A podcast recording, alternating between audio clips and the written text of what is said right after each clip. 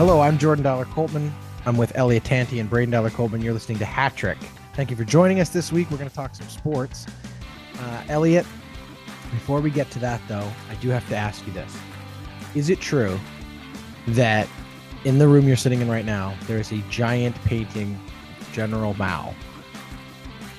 Yeah, I, I believe it's uh, it was Chairman Mao. Chairman uh, so- Mao. Well, General General first, I suppose. But uh, yeah, yeah, we're we're big uh, Maoists in this this. it has certainly not been the start that uh, they or any of their fans had been hoping for. We talked a little bit about this last week, but really it's only been two weeks so far. And and and I guess the question is this, Braden: Is it too early to be hitting, or are you, along with everyone else in oil country, uh, already starting to um, to worry? No, it's too early. I mean, I'm always worried as an Oilers fan. So, what's new? Uh, it's too early though. They're they're just writing the script, you guys. This is just how this season's going to begin. They're writing the script. They're getting it going. getting You got that right, Braden. That is how the season is going It's to begin. Just gonna just gonna start like that. Unfortunately, uh, I could have lived with the start that they had. Uh, what I'm not all that thrilled with is losing um, Mr. 97 for a week or two here. I think Oh, that's a that's- bigger a bigger issue. yeah, let's talk about that. So, Elliot, when you heard the news that Connor McDavid was injured, first thoughts, and uh, and, and sort of where what what what do you think that that this means early in the season for a team that's already struggling? How how how could this be affecting them, or how will this affect them? I think this is a real opportunity for the team. I think for a long time, there's this team's been driven by Connor McDavid, and the expectation is that you know Connor McDavid does something sensational, and everyone falls in behind. And sometimes we get secondary scoring, and sometimes we don't. And sometimes him and Leon Draisaitl put up six points each, and that's how they win the game. I mean, this is an opportunity for Leon Draisaitl, Evander Kane, Zach Hyman, Connor Brown Yeah. any number of people on this team to step up because yeah you're losing the best player in the world and it's obviously going to be impactful and you're not going to have that superstar sort of feel. But here's an opportunity for the team to play like a normal team and you know defense and um uh you know not have someone other than 97 score goals. Uh it's a real opportunity uh for this team and uh they should uh take advantage of it So obviously, you know, there's a couple narratives playing out here. One is we don't really know what the injury is. I think what we observed last game was that it clearly was somewhere in the lower back to sort of hip area. Um, it was tricky to identify the exact moment of contact that may have caused that injury, but you know, certainly not a joint uh, as far as we can tell. It didn't look like it was the hip so much as above the hip and into the back, but obviously back is not ideal either. I guess the question is, Braden, they've identified it as sort of a one to two week thing. The narrative obviously immediately turns, oh my God, he's not going to play the Heritage Classic. Elliot identified a couple players he feels are going to have to pick up the slack with McDavid out of the lineup. My question to you, Braden, is not who do you think needs to do that, but who do you think will? Oh gosh, who will? Yeah, who I- who oh. would you who do you think will will pick up that slack? I think the likely candidates lie within the centers being Draisaitl and Nuge. I think, like uh, like Tanti said, there's there's a you know a, a big opportunity here. Nuge has that um, uh, experience playing center. He's he's played a lot of wing here with McDavid and Draisaitl taking on most of that load. I do think Nuge, and also Hyman. Hyman's been a very steady guy for the Oilers for a long time, and I think that that's going to be uh, an opportunity where he can really step into that not only are they missing the leadership on the ice, but like they're missing the leadership that Connor brings to every single game uh, through throughout the games. And I think, I think they're going to need to find personnel that will will be able to talk to the players the way that uh, um, that they're going to be missing. Now, the other obvious sort of glaring um, storyline so far this season has been goaltending. It's been a question mark for a while with this team.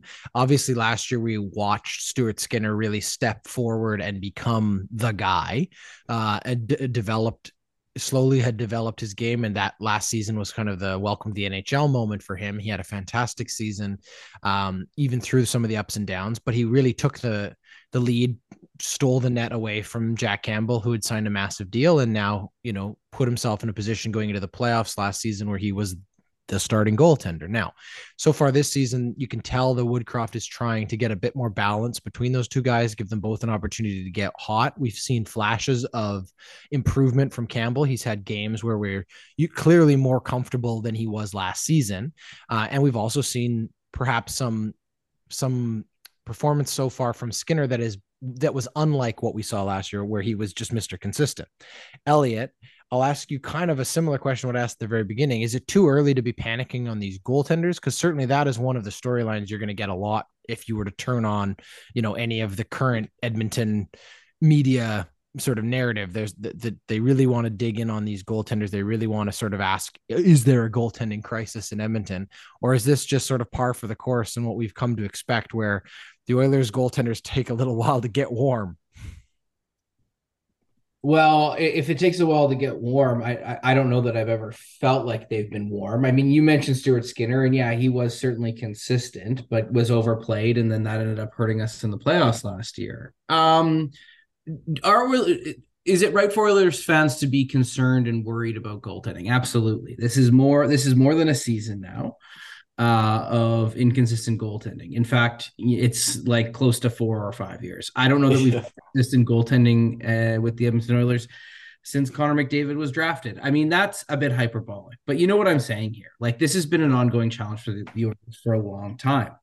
That being said, I think it discounts or undermines uh, just I don't know. It's not effort, but just what is required to win hockey games consistently in the NHL, which is just solid defensive play.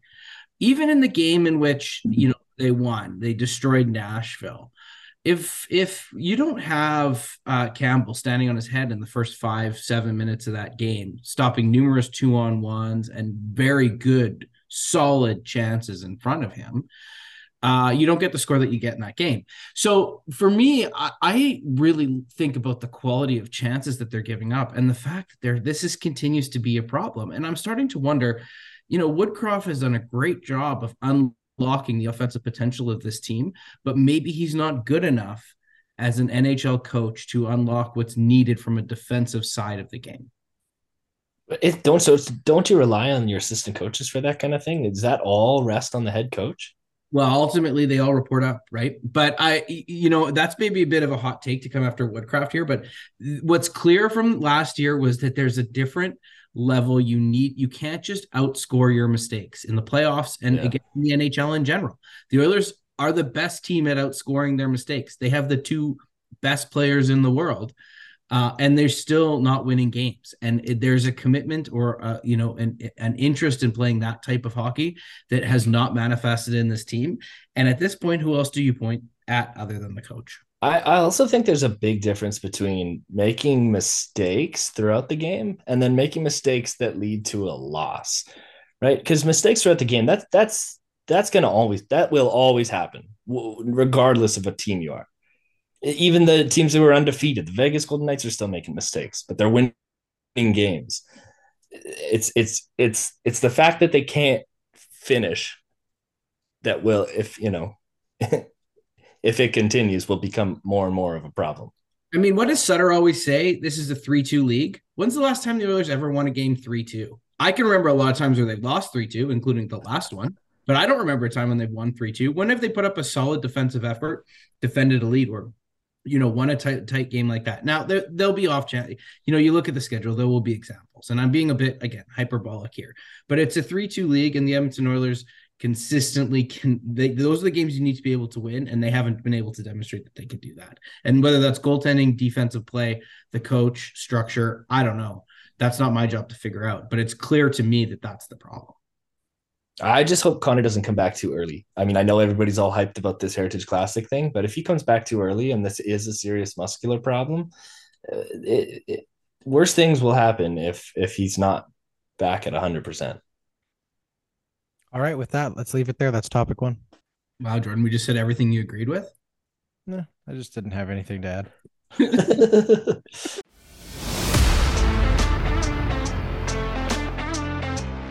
Hey, podcast listeners. My name is Larice Campbell, and along with my co host, former Olympic bobsledder Alicia Olson, I am so excited to introduce you to the Mother Pucker podcast. And if you love the Oilers like we do, you are going to love our show. It's just two gals who aren't afraid to drop the gloves and throw some hot takes about the boys in blue and orange. Whether you're a massive hockey fan like us or just looking for some new voices talking about the Oilers blue line, or lack thereof, we promise the show is for you. So subscribe now and tell your friends. It's time for the Mother Pucker podcast. Let's talk some baseball here. We're uh, well on our way to having a proper matchup for the World Series. We have one team that's already punched their ticket.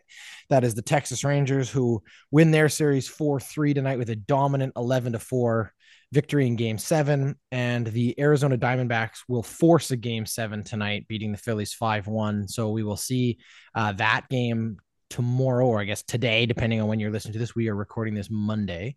So the Diamondbacks Philly series also goes to seven. Certainly, uh, if you're a baseball fan, you are getting a very full um, menu of games to consume throughout October, which is always what you want. But they are per- both of those two series, the championship series, have been pushed now to the brink. Um, let's start really quickly with the Rangers here, and I had a I have sort of a funny one again, being the most seasoned baseball fan and uh, uh, expert on the panel here. Here's a fun storyline for you. On December 21st, 19 or 2019, the Texas Rangers paid a nominal sum of cash for St. Louis Cardinals to the St. Louis Cardinals for the rights to a 26-year-old outfielder with only 17 uh, major league at bats. Only 17 major league at bats. They paid him a little bit of money. They took him off the Cardinals' hands. His name is uh, uh at adult at Adolis. Oh Adolphs? my god. Help me here, Braden. Garcia. I got the Garcia part. How do you say the first name? Dolis? Adolis, Braden. Adolis. Adolis Garcia, right? This kid just broke a record or set, yeah, broke a record, set a new record, uh, previously held by another Ranger, ironically, Nelson Cruz. He hit 14 um, RBIs in the championship series to, to set the new mark there. He's batting uh, 357, uh, five home runs, just phenomenal, 15 RBIs, phenomenal series for him. The Rangers, as you guys talked about the last time we talked about this, look very, very good, very, very dominant. So, um, I don't think anyone here was surprised they won this series, but were you surprised, Braden, that it went to seven? Uh, yeah, I was. Uh, I was surprised it went to seven because I was still surprised the Rangers are as good as they are. Uh, the Houston Astros are have been a dominant team even since their big uh, uh, garbage can gate uh, era. I was yeah, I was I was surprised it went to seven. Absolutely, uh, I'm more and more surprised with how deep this team gets, and then you you know you forget that they started that game with Max Scherzer, like an, an absolute all star, uh, Hall of Fame ballot one day. Um, yeah, they're loaded. The Texas Rangers are going to make it very difficult for whoever they play uh, next in the in the World Series. Now, um, the Rangers obviously won Game Six to force Game Seven. I have a theory in in Game Sevens where I I would always rather be the team that forced the Game Seven than the team that was that was in the lead and and and let that game six slip away that that chance to to put the nail in the coffin um as as you as it were so when we turn to the other series elliot we talked a lot about how good we thought the phillies were i think both you and braden had the phillies i might be wrong in mem- remembering that but the phillies No, obviously uh, uh, have been Tanti there. Poling had uh, the Rangers. no no sorry being in the world series though i didn't i don't mean the the rangers i, I meant phillies the phillies you had the phillies in this world series did you not elliot was that not your pick No, I doubt it. I don't think we did. not. a he's not going to say pick. that now no one's checking the tape but but they win game six tonight. The question is, who do you think going into game seven has the upper hand here? Uh, Diamondbacks, Phillies. Oh, you mean the Diamondbacks win? Yeah, no, That's I what I'm saying. yeah, I mean, I I I don't hate your theory. I've never really thought about it that in depth, but I do think there is a, a certain advantage to the team that forces it. I mean, the, the tricky thing about that series is that it's in Philadelphia and it's probably the hardest ball stadium to win uh, as, as someone, you know, as the visiting team. So that is what the Diamondbacks face. They were able to do it tonight, but it's a whole different thing to be able to do it in two games in a row. I think uh you know the smart money's on the Phillies, but the I was watch I you know I watched the back half of that Diamondbacks game uh tonight uh, or uh, the that first game tonight and I actually was pretty impressed with what the Diamondbacks brought. So, you know, I think it's a 50 50 split for me, but I think the smart money would still be on the Phillies uh, and Braden's pick holding up. But I don't know that uh, uh, that's necessarily an easy decision. Let's just never ever let this podcast become a betting show, considering Elliot just said that a one game to win a series was 50 50. Yeah, no shit. That's how it works. each team has an even shot before the first pitch is thrown of winning the of the baseball game. That's Listen, you go to PlayAlberta.ca and get proper odds on oh it. I bet you it's not. Yeah, but you'd still make Braden. money if you bet on both of them. Braden. Hello you were very confident in the Phillies were going to have uh we're going to get themselves back into the World Series. They're obviously the defending champs. Arizona forces game 7. Do you prescribe to my theory that the winner of game 6 has the slight upper hand at, least sort of from a momentum or a psychological perspective well, or do you still have I've, faith in your Phillies? There hold on a second you got to go back and listen to the podcast we, we, the episode we released last week because i never once said they were my phillies i said the phillies would win this series but well, i would like phillies. they're your pick you no no no no no no no if you, you remember them. in the episode where i said the phillies will win it I prefaced by saying I wish the Arizona Diamondbacks would win this series. All right. And, and pick the Phillies to like, win the World Series though. So I, in that way, you pick them in two series in a row. They kind of feel like your team. All right, well, let's switch it up. I I would like to prescribe to your theory. I would love to see this Arizona Diamondbacks uh, team in the World Series. They haven't been there for a long time, and what's fun about that, what's really fun about that is just like the Texas Rangers, both Arizona Diamondbacks and the Rangers were absolutely sputtering at the end of the season. Like they barely made it into the playoffs. And for both of those teams to make it into the World Series would be a, an absolute blast. A bunch of former Blue Jays as well. Uh, Moreno's having an absolute breakout see, uh, uh, postseason for the Diamondbacks catcher. Gurriel Jr. is making his mark. I would love, love, love to see the Arizona Diamondbacks in the World Series. You like that I knew but that? You know, but you, you know you what? didn't acknowledge that I could tell you off the top of my head the last time the Diamondbacks were in a World Series. They lost to the New York Yankees in 2001 well, it was a 50 50 chance there that uh, they would have been there. So um, I don't think that's quite how that works, but I picked the year. I know. Yeah, good for you. They didn't I picked it or looked it up. No, I didn't look it up. I remember because it was after 9 11 and the oh, Yankees went one. There you go. I remember very vividly, very clearly. Randy Johnson was that's right pitching for the. He was yeah, yeah. in those old purple, white, and black unis. All right, so, so so I just want to make a I just want to make a complaint. Like uh, this Garcia was going to be my uh, hats off. So now ruined that for me. For well, the make it Corey Seager. For the Corey first Seager's time, that's the first time be the in the history AL of MVP this year. This is the first time in the history of that show where we've not had a repeat. Uh, we've never had a repeat, and we've never had someone um, spoil someone's hat, hats off. We've until never had a repeat hats off. We've never we've always come up with three different names. I've always tracked it because I've always I used to pick two in case someone picked it and I just don't. Shoot. Oh, you mean they, the the two of us picked the same person? You don't yeah. mean someone hasn't been picked on different oh, sequential I, I shows? That, I think there are people who have been picked more than once. I feel well, like the one that I am picking like, now, I know I've done in the past. So. Okay, there you go, there you go. Because I do feel like like like I feel like LeBron James has been picked more than once. I feel yeah, like but not of the couple. same episode. No, I understand now. Thank you for clarifying. Um, do you want to is there any final thoughts here on on on baseball? Anything you want to say to the houston astros as they lick their wounds and and begin the uh very short off season? Because i think like doesn't pineapple league start in like two weeks or something? Grapefruit league. Grapefruit.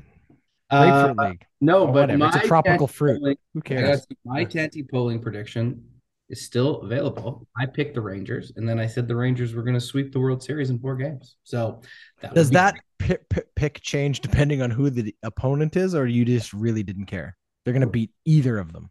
Yeah, doesn't matter. It doesn't matter if it's a Diamondback. It'd be nice to see the Diamondbacks. Oh my gosh, yeah, it'll be a 50-50 chance for them winning it. Certainly better. Certainly better travel. Certainly better travel for the Rangers if they only have to go to Arizona. It's a sh- much shorter flight from Arizona to Texas than it is from Texas to Philadelphia. Just saying. Just we're just throwing down facts here on. on well, I'm not wrong. Nah. It's also a lot colder in Philadelphia right now than Arizona and Texas. I'm saying it would be a much more comfortable World Series for both teams. Am I wrong? You're not wrong. I'm not wrong. Thank you very much. That was topic two. Hey, football fans. The Ordinary Podcasting Network is very excited to welcome back for its second season, Running Down the Clock, presented by Puya Ricey and Tyler Walzak. These two football fans will sit down with you every Thursday of the NFL schedule to talk football. You can subscribe to Running Down the Clock anywhere you get your podcast. Okay. All right. Topic three, hats off. Elliot's already had his spoiled. So Well, I've got a new one. I'm ready. Uh, Let's go to you for your for your second one. Who do you got? Well, uh, this The is an- backup. And and and, I no know- offense to this person, he wa- he yes, he was not going to take his hat off to you, but now he will. I'll tell you why, because I don't like repeating. Um, but I'm gonna repeat because I know I've done this one before. My hat this week goes off to Christine Sinclair, who announced this week that she is retiring from international soccer after a long and very distinguished career. I think for all of us who spent any time at that U18 women's event that was at Commonwealth uh, Stadium in Edmonton some 20 something years ago, where she was the breakout star there, from that moment forward, she's catapulted onto the international stage. She's been a leader in women's sports and obviously of the women's Canadian national team for a long time, at the forefront of driving uh, issues of pay equity for women in sports, and also just being someone that, you know what, is a real stand up individual, human being, uh, and, and someone that, um, you know, women across and people across this country have looked up to. And so my hat goes off, off to her for a remarkable career. Um, and uh, I think I speak on behalf of us when I say, well done, congratulations. Very good one. That was your second choice. But many Great. Canadians first.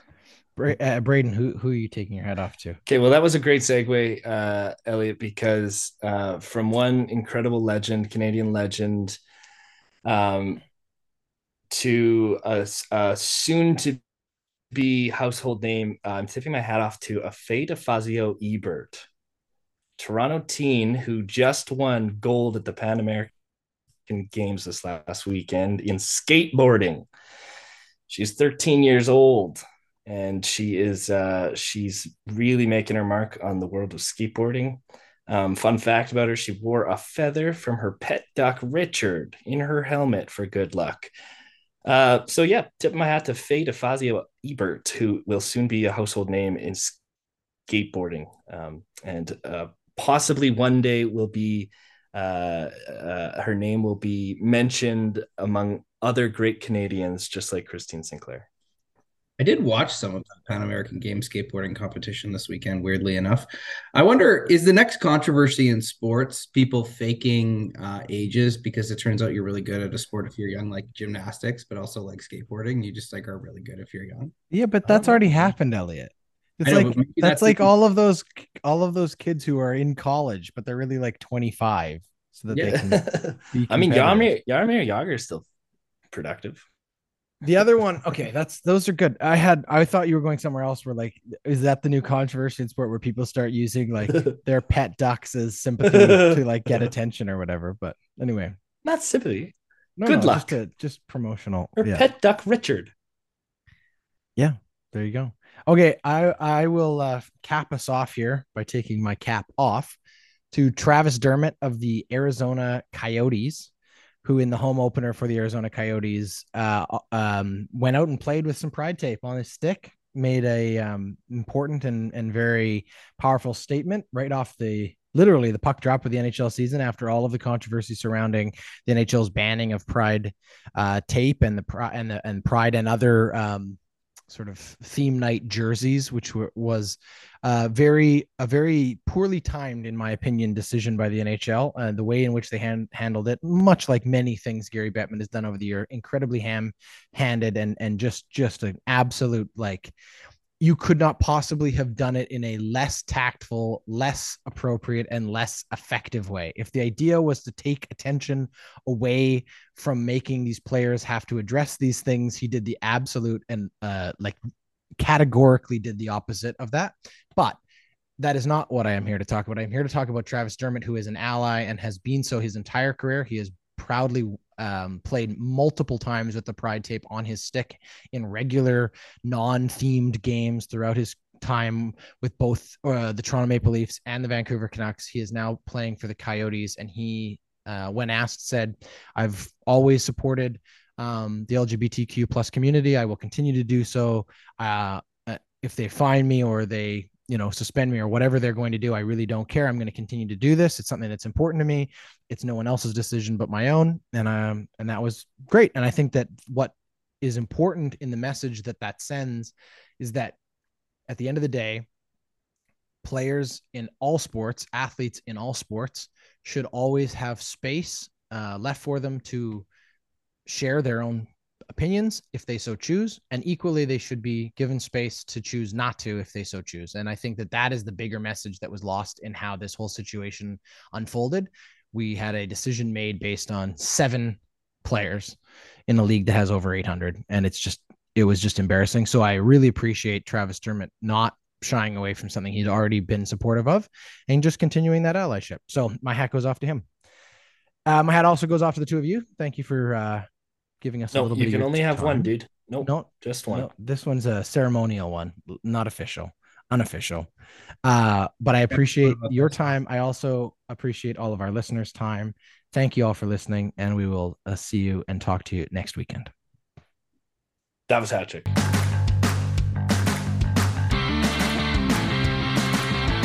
Hat Trick is a member of the Ordinary Podcasting Network.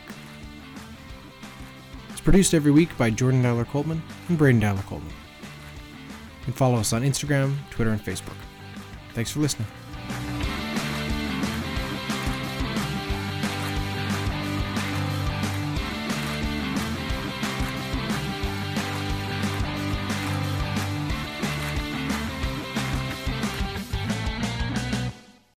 The Ordinary Podcasting Network wishes to acknowledge that the lands on which our conversations take place include Treaty 6 territory, the traditional meeting ground and home for many indigenous peoples, including the Cree, Dene, Saulteaux, Blackfoot, Metis, and the Nakota Sioux peoples, as well as the unceded territories of the Coast Salish peoples, including the territories of the Musqueam, Squamish, and Tsleil-Waututh nations. We acknowledge the many First Nations, Métis, and Inuit whose footsteps have marked these lands for generations. And we extend our appreciation for the opportunity to live, create, and share stories on these territories. The Ordinary Podcasting Network intends to engage in conversations and dialogue which acknowledge that reconciliation is not a destination, but a journey, and that we remain committed to practicing our craft in a decolonized space.